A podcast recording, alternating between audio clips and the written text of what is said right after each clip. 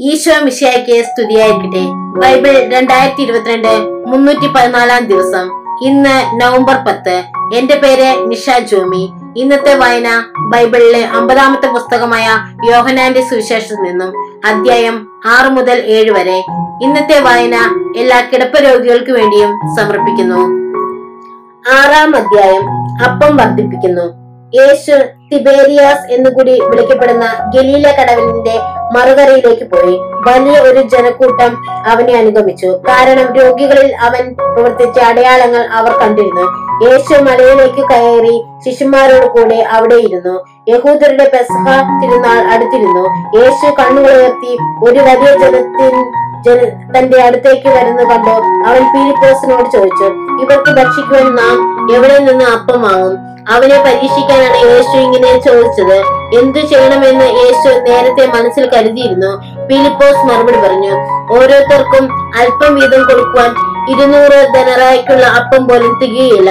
ശിഷ്യന്മാരിൽ ഒരുവനും ഷിമിയൻ പത്രോസിന്റെ സഹോദരനുമായ അന്ത്രയോസ് അവനോട് പറഞ്ഞു അഞ്ചു ബാർലിയപ്പവും രണ്ട് മീനും കൈവശമുള്ള ഒരു കുട്ടി ഇവിടെയുണ്ട്. എന്നാൽ ഇത്രയും പേർക്ക് അതെന്തുണ്ട്? യേശു പറഞ്ഞു ആളുകളെല്ലാം ഭക്ഷണത്തിനിരുത്തുവിൻ ആ സ്ഥലത്ത് പുല്ല് തഴച്ചു വളരുന്നു. അയ്യായിരത്തോളം വരുന്ന പുരുഷന്മാർ അവിടെ ഇരുന്നു. അനന്തരം യേശു അപ്പമെടുത്ത് കൃതജ്ഞത സ്വസ്ത്രം ചെയ്ത് അവർക്ക് വിതരണം ചെയ്തു. അതുപോലെ തന്നെ മീനും വേണ്ടത്ര നൽകി. അവർ ഭക്ഷിച്ച് തൃപ്തരായപ്പോൾ അവൻ ശിഷ്യന്മാരോട് പറഞ്ഞു ഒന്നും നഷ്ടപ്പെടാതെ മിച്ചമുള്ള കഷ്ണങ്ങളെല്ലാം ശേഖരിക്കുവിൻ. അഞ്ച് ബാർലിയപ്പത്തിൽ നിന്ന് ജനങ്ങൾ ഭക്ഷിച്ചതിനു ശേഷം മിച്ചം വന്ന കഷ്ണങ്ങൾ പന്ത്രണ്ട് കുട്ട നിറയെ അവർ ശേഖരിച്ചു.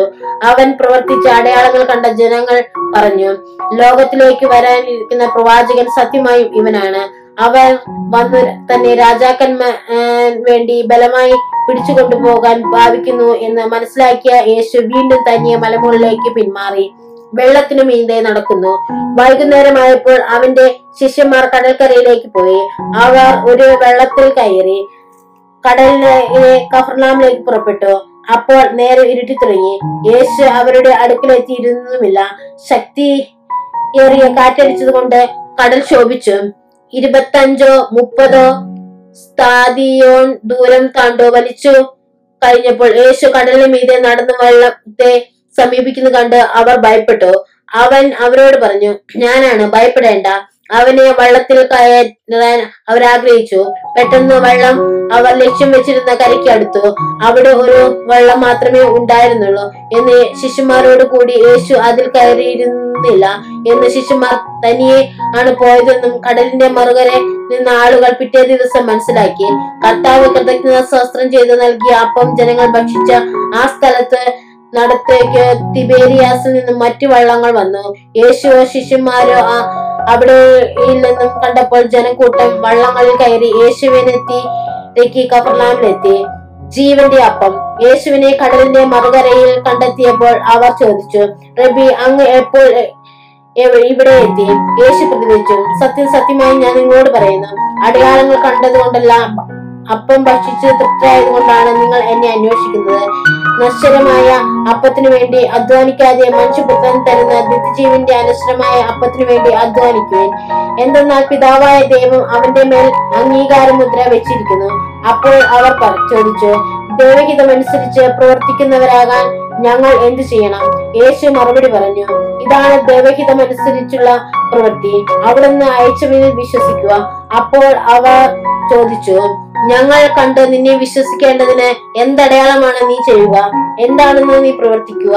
അവിടുന്ന് അവർക്ക് ഭക്ഷിക്കുവാൻ സ്വർഗത്തിൽ നിന്ന് അപ്പം കൊടുത്തു. എന്ന് എഴുതപ്പെട്ടിരിക്കുന്നത് പോലെ ഞങ്ങളുടെ പിതാക്കന്മാർ മരുഭൂമിയിൽ വെച്ച് മന്ന ഭക്ഷിച്ചു. യേശു മറുപടി പറഞ്ഞു സത്യം സത്യമായി ഞാൻ നിങ്ങളോട് പറയുന്നു. മോശയല്ല നിങ്ങൾക്ക് സ്വർഗത്തിൽ നിന്ന് അപ്പം തന്നത്. എന്റെ പിതാവാണ് സ്വർഗത്തിൽ നിന്ന് നിങ്ങൾക്ക് യഥാർത്ഥമായ അപ്പം തരുന്നത്. എന്തെന്നാൽ ദൈവത്തിന്റെ അപ്പം സ്വർഗത്തിൽ നിന്നിറങ്ങി വന്ന് ലോകത്തിന് ജീവൻ നൽകുന്നത്രേ അപ്പോൾ അവർ അവനോട് അപേക്ഷിച്ചു കർത്താവെ ഈ അപ്പം ഞങ്ങൾക്ക് എപ്പോഴും നൽകണമേ. യേശു അവരോട് പറഞ്ഞു ഞാനാണ് ജീവന്റെ അപ്പം. എന്റെ അടുത്ത് വരുന്നവന് ഒരിക്കലും വിശ്വസിക്കുകയില്ല. എന്നിൽ വിശ്വസിക്കുന്നതിന് ദാഹിക്കുമില്ല എന്നാൽ നിങ്ങൾ എന്നെ കണ്ടിട്ട് വിശ്വസിക്കുന്നില്ല എന്ന് ഞാൻ നിങ്ങളോട് പറഞ്ഞിട്ടുണ്ടല്ലോ. പിതാവ് എനിക്ക് നൽകുന്നവരെയെല്ലാം എന്റെ അടുത്ത് വരും. എന്റെ അടുക്കൽ വരുന്നവനെ ഞാൻ ഒരിക്കലും തള്ളിക്കളയുന്നുമില്ല. ഞാൻ സ്വർഗത്തിൽ നിന്ന് ഇറങ്ങി വന്നിരിക്കുന്നത് എന്റെ ഇഷ്ടം പ്രവർത്തിക്കാനല്ല. എന്നെ അയച്ചവന്റെ ഇഷ്ടം നിറവേറ്റാനാണ്. അവിടുന്ന് എനിക്ക് നൽകിയവരിൽ ഒരുവനെ പോലും ഞാൻ നഷ്ടപ്പെടുത്താതെ അന്ത്യദിനത്തിൽ ഉയർപ്പിക്കണമെന്നതാണ് എന്റെ അയച്ചവന്റെ ഇഷ്ടം. പുത്രനെ കാണുകയും അവനെ വിശ്വസിക്കുകയും ചെയ്യുന്നവനാരോ അവന് നിത്യജീവൻ ഉണ്ടാകുമെന്നതാണ് എന്റെ പിതാവിന്റെ ഇഷ്ടം. അന്ത്യദിനത്തിൽ അവനെ ഞാൻ ഉയർപ്പിക്കുകയും ചെയ്യും. സ്വർഗത്തിൽ നിന്ന് ഇറങ്ങി വന്ന അപ്പം ഞാനാണ് എന്ന് അവൻ പറഞ്ഞതിനാൽ യഹൂദർ അവനെതിരെ പിറുപിറുത്തു. അവൻ പറഞ്ഞു ഇവൻ ജോസഫിന്റെ മകനായ യേശുവല്ലേ? ഇവന്റെ പിതാവിനെയും മാതാവിനെയും നമുക്ക് അറിഞ്ഞുകൂടെ പിന്നെ എങ്ങനെയാണ് ഞാൻ സ്വർഗത്തിൽ നിന്ന് ഇറങ്ങി വന്നിരിക്കുന്നു എന്ന് ഇവൻ പറയുന്നത്? യേശു അവരോട് പറഞ്ഞു നിങ്ങൾ പരസ്പരം പിറുപിറുക്കേണ്ടതില്ല. എന്നെ അയച്ച പിതാവ് ആകർഷിച്ചതല്ലാതെ ഒരുവനും അവന്റെ അടുക്കിലേക്ക് വരാൻ സാധിക്കുകയില്ല. അന്ത്യദിനത്തിൽ അവനെ ഞാൻ ഓർപ്പിക്കും. അവരെല്ലാവരും ദൈവത്താൽ പഠിപ്പിക്കപ്പെട്ടവരാകും എന്ന് പ്രവാചക ഗ്രന്ഥങ്ങളിൽ എഴുതപ്പെട്ടിരിക്കുന്നു. പിതാവിൽ നിന്നും ശ്രവിക്കുകയും പഠിക്കുകയും ചെയ്തവരെല്ലാം എന്റെ അടുക്കൽ വരുന്നു. ആരെങ്കിലും പിതാവിനെ കണ്ടിട്ടുണ്ട് എന്നതല്ല ഇതിനർത്ഥം. ദൈവത്തിൽ നിന്നുള്ളവൻ മാത്രമേ പിതാവിനെ കണ്ടിട്ടുള്ളൂ. സത്യം സത്യമായി ഞാൻ നിങ്ങളോട് പറയുന്നു. വിശ്വസിക്കുന്നവന് നിത്യജീവനുണ്ട്. ഞാൻ ജീവന്റെ അപ്പമാണ്. നിങ്ങളുടെ പിതാക്കന്മാർ മരുഭൂമിയിൽ വെച്ച് മന്ന ഭക്ഷിച്ചു എങ്കിലും അവർ മരിച്ചു. ഇതാകട്ടെ മനുഷ്യൻ ഭക്ഷിക്കുന്നതിന് വേണ്ടി സ്വർഗത്തിൽ നിന്ന് ഇറങ്ങിയ അപ്പമാണ്. ഇത് ഭക്ഷിക്കുന്നവൻ മരിക്കുകയില്ല.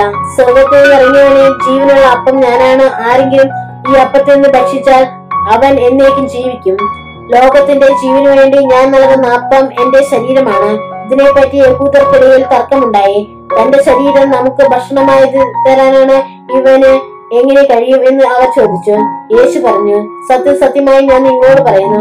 നിങ്ങൾ മനുഷ്യപുത്രന്റെ ശരീരം ഭക്ഷിക്കുകയും അവന്റെ രക്തം പാനം ചെയ്യുകയും ചെയ്യുന്നില്ലെങ്കിൽ നിങ്ങൾക്ക് ജീവൻ ഉണ്ടാകുകയില്ല. എന്റെ ശരീരം ഭക്ഷിക്കുകയും എന്റെ രക്തം പാനം ചെയ്യുകയും ചെയ്യുന്നതിന് നിത്യജീവനുണ്ട് അവസാന ദിവസം ഞാൻ അവനെ ഉയർപ്പിക്കും എന്തെന്നാൽ എന്റെ ശരീരം യഥാർത്ഥ ഭക്ഷണമാണ്. എന്റെ രക്തം യഥാർത്ഥ പാനീയമാണ് എന്റെ ശരീരം ഭക്ഷിക്കുകയും എന്റെ രക്തം പാനം ചെയ്യുകയും ചെയ്യുന്നവൻ എന്നിലും ഞാൻ അവനിലും വസിക്കുന്നു. ജീവിക്കുന്നവനായ പിതാവ് എന്നെ അയച്ചു. ഞാൻ പിതാവ് മൂലം ജീവിക്കുന്നു. അതുപോലെ എന്നെ ഭക്ഷിക്കുന്നവൻ ഞാൻ മൂലം ജീവിക്കും. ഇത് സ്വർഗത്തിൽ നിന്നിറങ്ങി വന്ന അപ്പമാണ്. പിതാക്കന്മാർ മന്നാപേക്ഷിച്ചു എങ്കിലും മരിച്ചു. അതുപോലെയല്ല ഈ അപ്പം ഇത് ഭക്ഷിക്കുന്നവൻ എന്നേക്കും ജീവിക്കും. കഫർനാമിലെ സിനിഗോഗിൽ പഠിപ്പിച്ചുകൊണ്ടിരിക്കുമ്പോഴാണ് അവൻ ഇത് പറഞ്ഞത്. നിത്യജീവന്റെ വചസ്സുകൾ.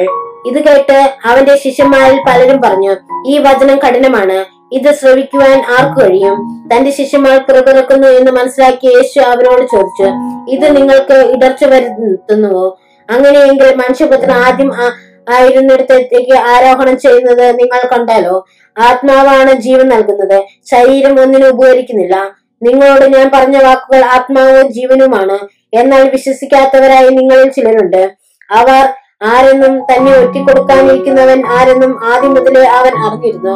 അവൻ പറഞ്ഞു ഇതുകൊണ്ടാണ് പിതാവിൽ നിന്നും വരം ലഭിച്ചാലല്ലാതെ എന്റെ അടുക്കിലേക്ക് വരാൻ ആർക്ക് സാധിക്കുകയില്ല എന്ന് ഞാൻ നിങ്ങളോട് പറഞ്ഞത്. ഇതിനുശേഷം അവന്റെ ശിഷ്യന്മാരിൽ വളരെ പേർ അവനെ വിട്ടുപോയി. അവർ പിന്നീട് ഒരിക്കലും അവന്റെ കൂടെ നടന്നില്ല. യേശു പന്ത്രണ്ട് പേരോടുമായി ചോദിച്ചു നിങ്ങളും പോകാൻ ആഗ്രഹിക്കുന്നുവോ? ഷിമോൻ പത്രോസ് മറുപടി പറഞ്ഞു കർത്താവെ ഞങ്ങൾ ആരുടെ അടുത്തേക്ക് പോകും? നിത്യജീവന്റെ വചനങ്ങൾ നിന്റെ പക്കലുണ്ട്. നീയാണ് ദൈവത്തിന്റെ പരിശുദ്ധനെന്ന് ഞങ്ങൾ വിശ്വസിക്കുകയും അറിയുകയും ചെയ്തിരിക്കുന്നു. യേശു അവരോട് പറഞ്ഞു നിങ്ങൾ പന്ത്രണ്ട് പേരെ ഞാൻ തിരഞ്ഞെടുത്തില്ലയോ? എന്നാൽ നിങ്ങൾ ഒരുവൻ പിശാജാണ്. അവൻ ഇത് പറഞ്ഞത് ഷിമിയോൻ സക്രയാത്തിയോയുടെ മകനായ യുദാസിനെ കുറിച്ചാണ്. എന്തെന്നാൽ പന്ത്രണ്ട് പേരിൽ ഒരുവനായ അവനാണ് യേശുവിനെ ഒറ്റിക്കൊടുക്കാനിരിക്കുന്നത്. ഏഴാം അധ്യായം കൂടാരത്തിരുന്നാൾ. യേശു ഗലിയെ ചുറ്റി സഞ്ചരിച്ചുകൊണ്ടിരുന്നു. യഹൂദന്മാർ അവനെ വധിക്കാൻ അവസരം പാർത്തിരുന്നതിനാൽ യൂതായിൽ സഞ്ചരിക്കാൻ അവൻ ഇഷ്ടപ്പെട്ടില്ല. യൂതായുടെ കൂടെ യൂതായ യഹൂദരുടെ കൂടാരത്തിരുന്നാൾ സമീപിച്ചിരിക്കുന്നു. അവന്റെ സഹോദരന്മാർ അവനോട് പറഞ്ഞു നീ ചെയ്യുന്ന പ്രവൃത്തികൾ നിന്റെ ശിഷ്യന്മാർ കാണേണ്ടതിന് നീ ഇവിടെ വിട്ട് യഹൂദയിലേക്ക് പോവുക. പരസ്യമായി അറിയപ്പെടാൻ ആഗ്രഹിക്കുന്നവൻ രഹസ്യമായി പ്രവർത്തിക്കുകയില്ല.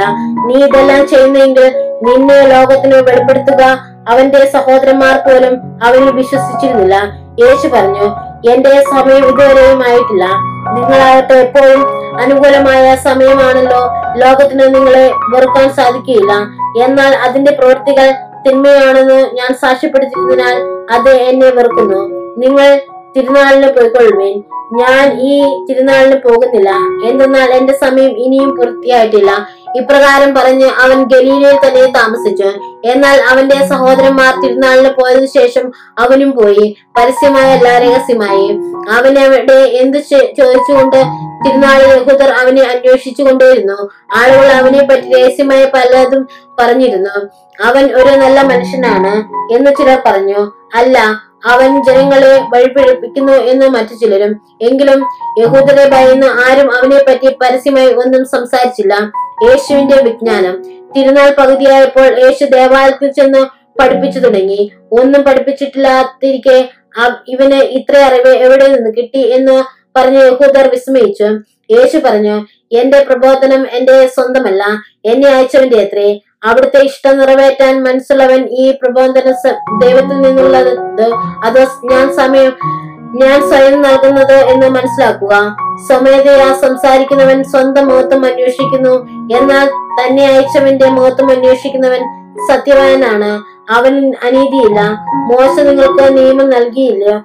എന്നിട്ട് നിങ്ങൾ ആരും നിയമം ലംഘി പാലിക്കുന്നില്ല. എന്തുകൊണ്ടാണ് നിങ്ങൾ എന്നെ കൊല്ലാൻ ആലോചിക്കുന്നത്? ജനങ്ങൾ പറഞ്ഞു നിനക്ക് പിശാചുണ്ട്. ആരാണ് നിന്നെ കൊല്ലാൻ ആലോചിക്കുന്നത്? യേശു പ്രതികരിച്ചു ഞാൻ ഒരു പ്രവൃത്തി ചെയ്തു. അതിനാൽ നിങ്ങൾ എല്ലാവരും ആശ്ചര്യപ്പെടുന്നു. മോശ നിങ്ങൾക്ക് പരിച്ഛേദന നിയമം നൽകിയിരിക്കുന്നു. വാസ്തവത്തിൽ അത് മോശയിൽ നിന്നല്ല പിതാക്കന്മാരിൽ നിന്നാണ്. അതനുസരിച്ച് സാപത്തിൽ ഒരുവനും നിങ്ങൾ പരിശോധന നടത്തുന്നു. മോശയുടെ നിയമം ലംഘിക്കാതിരിക്കുന്നതിന് ഒരുവൻ സാപ ദിവസം പരിശോധന സ്വീകരിക്കുന്നുവെങ്കിൽ സാപ ദിവസം ഒരു മനുഷ്യനെ ഞാൻ പൂർണമായി സുഖമാക്കിയിരിക്കുന്നതിന് നിങ്ങൾ എന്നോട് കോപിക്കുന്നുവോ? പുറമേ കാണുന്നതനുസരിച്ച് വിധിക്കാതെ നീതിയായി വിധിക്കുകയും ഇവനാണോ ക്രിസ്തു? ജെറുസലേം നിവാസികളിൽ ചിലർ പറഞ്ഞു ഇവനല്ലയോ അവർ കൊല്ലാൻ അന്വേഷിക്കുന്നത്? എന്നാൽ ഇതാ ഇവൻ പരസ്യമായി സംസാരിക്കുന്നു എന്നിട്ടും അവർ ഇവനോട് ഒന്നും പറയുന്നില്ല. ഇവൻ തന്നെയാണ് ക്രിസ്തുവെന്ന് ഒരു പക്ഷേ അധികാരികൾ യഥാർത്ഥത്തിൽ അറിഞ്ഞിരിക്കുമോ? അവൻ എവിടെ നിന്ന് വരുന്നു എന്ന് നമുക്കറിയാം. എന്നാൽ ക്രിസ്തു വരുമ്പോൾ എവിടെ നിന്നാണ് വരുന്നതെന്ന് ആരും അറിയുകയില്ലല്ലോ. ദേവാലയത്തിൽ പഠിപ്പിച്ചു കൊണ്ടിരിക്കുമ്പോൾ യേശു ഉച്ചത്തിൽ പറഞ്ഞു ഞാൻ ആരാണെന്ന് എവിടെ നിന്നും വരുന്നതെന്നും നിങ്ങൾക്കറിയാം. എന്നാൽ ഞാൻ സ്വമേധയാ വന്നവനല്ല. എന്നെ അയച്ചവന്റെ സത്യവാനാണ്. അവിടുത്തെ നിങ്ങൾക്ക് അറിഞ്ഞുകൂടാ. എനിക്ക് അവിടുത്തെ അറിയാം. എന്തെന്നാൽ ഞാൻ അവിടുത്തെ അടുക്കൽ നിന്ന് വരുന്നു. അവിടുന്നാണ് എന്നെ അയച്ചത്. അവനെ ബന്ധിക്കാൻ അവർ ശ്രമിച്ചു. എന്നാൽ ആർക്കും അവനെ പിടിക്കാൻ കഴിഞ്ഞില്ല. അവന്റെ സമയം ഇനിയും വരുന്നില്ല. ജനക്കൂട്ടത്തിൽ വളരെ പേർ അവനിൽ വിശ്വസിച്ചു. അവർ ചോദിച്ചു ക്രിസ്തു വരുമ്പോൾ ഇവൻ പ്രവർത്തിച്ചതിലേറെ അടയാളങ്ങൾ അവർ പ്രവർത്തിക്കുമോ? വേർപാടിനെ കുറിച്ച് ജനക്കൂട്ടം അവനെ കുറിച്ച് പുറപ്പെടുക്കുന്നത് ഫരിസർ കേട്ടു. പുരോഹിത പ്രമുഖന്മാരും ഫരിസേരും അവനെ ബന്ധിക്കാൻ സേവകരെ അയച്ചു. യേശു പറഞ്ഞു അല്പസമയം കൂടി ഞാൻ നിങ്ങളോട് കൂടിയുണ്ട്. അതിനുശേഷം ഞാൻ എന്നെ അയച്ചവന്റെ അടുത്തേക്ക് പോകും. നിങ്ങൾ എന്നെ അന്വേഷിക്കും. കണ്ടെത്തുകയില്ല. ഞാൻ ആയിരിക്കുന്നിടത്ത് വരാൻ നിങ്ങൾക്ക് സാധിക്കുകയില്ല. യഹൂദർ പരസ്പരം പറഞ്ഞു നമുക്ക് കണ്ടെത്താൻ കഴിയാത്ത വിധം എവിടേക്കാണ് അവൻ പോവുക? ഗ്രീക്കുകാരുടെ ഇടയിൽ ചിതറിപ്പാറി പാർക്കുന്നവരുടെ അടുത്ത് പോയി ഗ്രീക്കുകാരെ പഠിപ്പിക്കാനായിരിക്കുമോ? നിങ്ങൾ എന്നെ അന്വേഷിക്കും. കണ്ടെത്തുകയില്ല. എന്ന് ഞാൻ ആയിരിക്കുന്നിടത്ത് വരാൻ നിങ്ങൾക്ക് കഴിയുകയില്ല. എന്ന് അവൻ പറഞ്ഞ ഈ വചനം എന്താണ്? ജീവജലത്തിന്റെ അരുവികൾ. തിരുനാളിന്റെ അവസാനത്തെ മഹാദിനത്തിൽ യേശു എഴുന്നേറ്റ് നിന്ന് ശബ്ദം ഉയർത്തി പറഞ്ഞു ആർക്കെങ്കിലും ദാഹിക്കുന്നെങ്കിൽ അവൻ എന്റെ അടുക്കൽ വന്ന് കുടിക്കട്ടെ. എന്നിൽ വിശ്വസിക്കുന്നവന്റെ ഹൃദയത്തിൽ നിന്ന് വിശുദ്ധ ലിഖിതം പ്രസ്താവിക്കുന്ന പോലെ ജീവജലത്തിന്റെ അരുവികൾ ഒഴുകും. അവൻ ഇത് പറഞ്ഞത് തന്നിൽ വിശ്വസിക്കുന്നവൻ സ്വീകരിക്കാനിരിക്കുന്ന ആത്മാവിനെ പറ്റിയാണ്. അതുവരെയും ആത്മാവ് നൽകപ്പെട്ടിട്ടില്ലായിരുന്നു. എന്തെന്നാൽ യേശു അവരോട് മഹത്വീകരിക്കപ്പെട്ടിരുന്നില്ല. അധികാരികളുടെ വിശ്വാസം. ഈ വാക്കുകൾ കേട്ടപ്പോൾ അവൻ യഥാർത്ഥത്തിൽ പ്രവാചകനാണ് എന്ന് ചിലർ പറഞ്ഞു. മറ്റു ചിലർ പറഞ്ഞു ഇവൻ ക്രിസ്തുവാണ്. എന്നാൽ വേറെ ചിലർ പറഞ്ഞു ക്രിസ്തു ഗലീലയിൽ നിന്നാണ് വരിക. ക്രിസ്തു ദാവീദിന്റെ സന്താന പരമ്പരയിൽ നിന്നാണെന്നും ദാവീദിന്റെ ഗ്രാമമായ ബത്ലഹേമിൽ നിന്ന് അവൻ വരുന്നുവെന്നുമല്ലോ വിശുദ്ധ ലിഖിതം പറയുന്നത്. അങ്ങനെ അവനെ കുറിച്ച് ജനങ്ങൾക്കിടയിൽ ഭിന്നതയുണ്ടായി. ചിലർ അവനെ ബന്ധിക്കാൻ ആഗ്രഹിച്ചു. എന്നാൽ ആരും അവന്റെ മേൽ കൈവച്ചില്ല. സേവകന്മാർ തിരിച്ചു ചെന്നപ്പോൾ പുരോഹിത പ്രമുഖന്മാരും ഫരിസേരും അവരോട് ചോദിച്ചു എന്തുകൊണ്ടാണ് നിങ്ങൾ അവനെ കൊണ്ടുവരാഞ്ഞത്? അവർ മറുപടി പറഞ്ഞു അവനെ പോലെ ആരും ഇതുവരെ സംസാരിച്ചിട്ടില്ല. അപ്പോൾ ഫരിസേർ അവനോട് ചോദിച്ചു നിങ്ങളും വഞ്ചിതരായോ? അധികാരമുള്ളവരോ? പരിസരോ ആരെങ്കിലും അവനിൽ വിശ്വസിച്ചിട്ടുണ്ടോ? നിയമം അറിഞ്ഞുകൂടാത്ത ഈ ജനക്കൂട്ടൽ ശപിക്കപ്പെട്ടതാണ്. മുമ്പൊരിക്കൽ യേശുവിന്റെ അടുക്കൽ പോയവനും അവൻ ഒരുവനുമായ നിക്കോദമോസ് അപ്പോൾ അവരോട് ചോദിച്ചു ഒരുവന് പറയാനുള്ളത് ആദ്യം കേൾക്കാതെയും അവൻ എന്താണ് ചെയ്യുന്നത് എന്ന് അറിയാതെയും അവനെ വിധിക്കാൻ നമ്മുടെ നിയമം അനുവദിക്കുന്നുണ്ടോ? അവൻ മറുപടി പറഞ്ഞു നീയും ഗലീലയിൽ നിന്നാണോ? പരിശോധിച്ചു നോക്കൂ. ഒരു പ്രവാചകനും ഗലീലയിൽ നിന്നും വരുന്നില്ല എന്ന് അപ്പോൾ മനസ്സിലാകും. ഓരോരുത്തരും സ്വന്തം വീടുകളിലേക്ക് പോയി.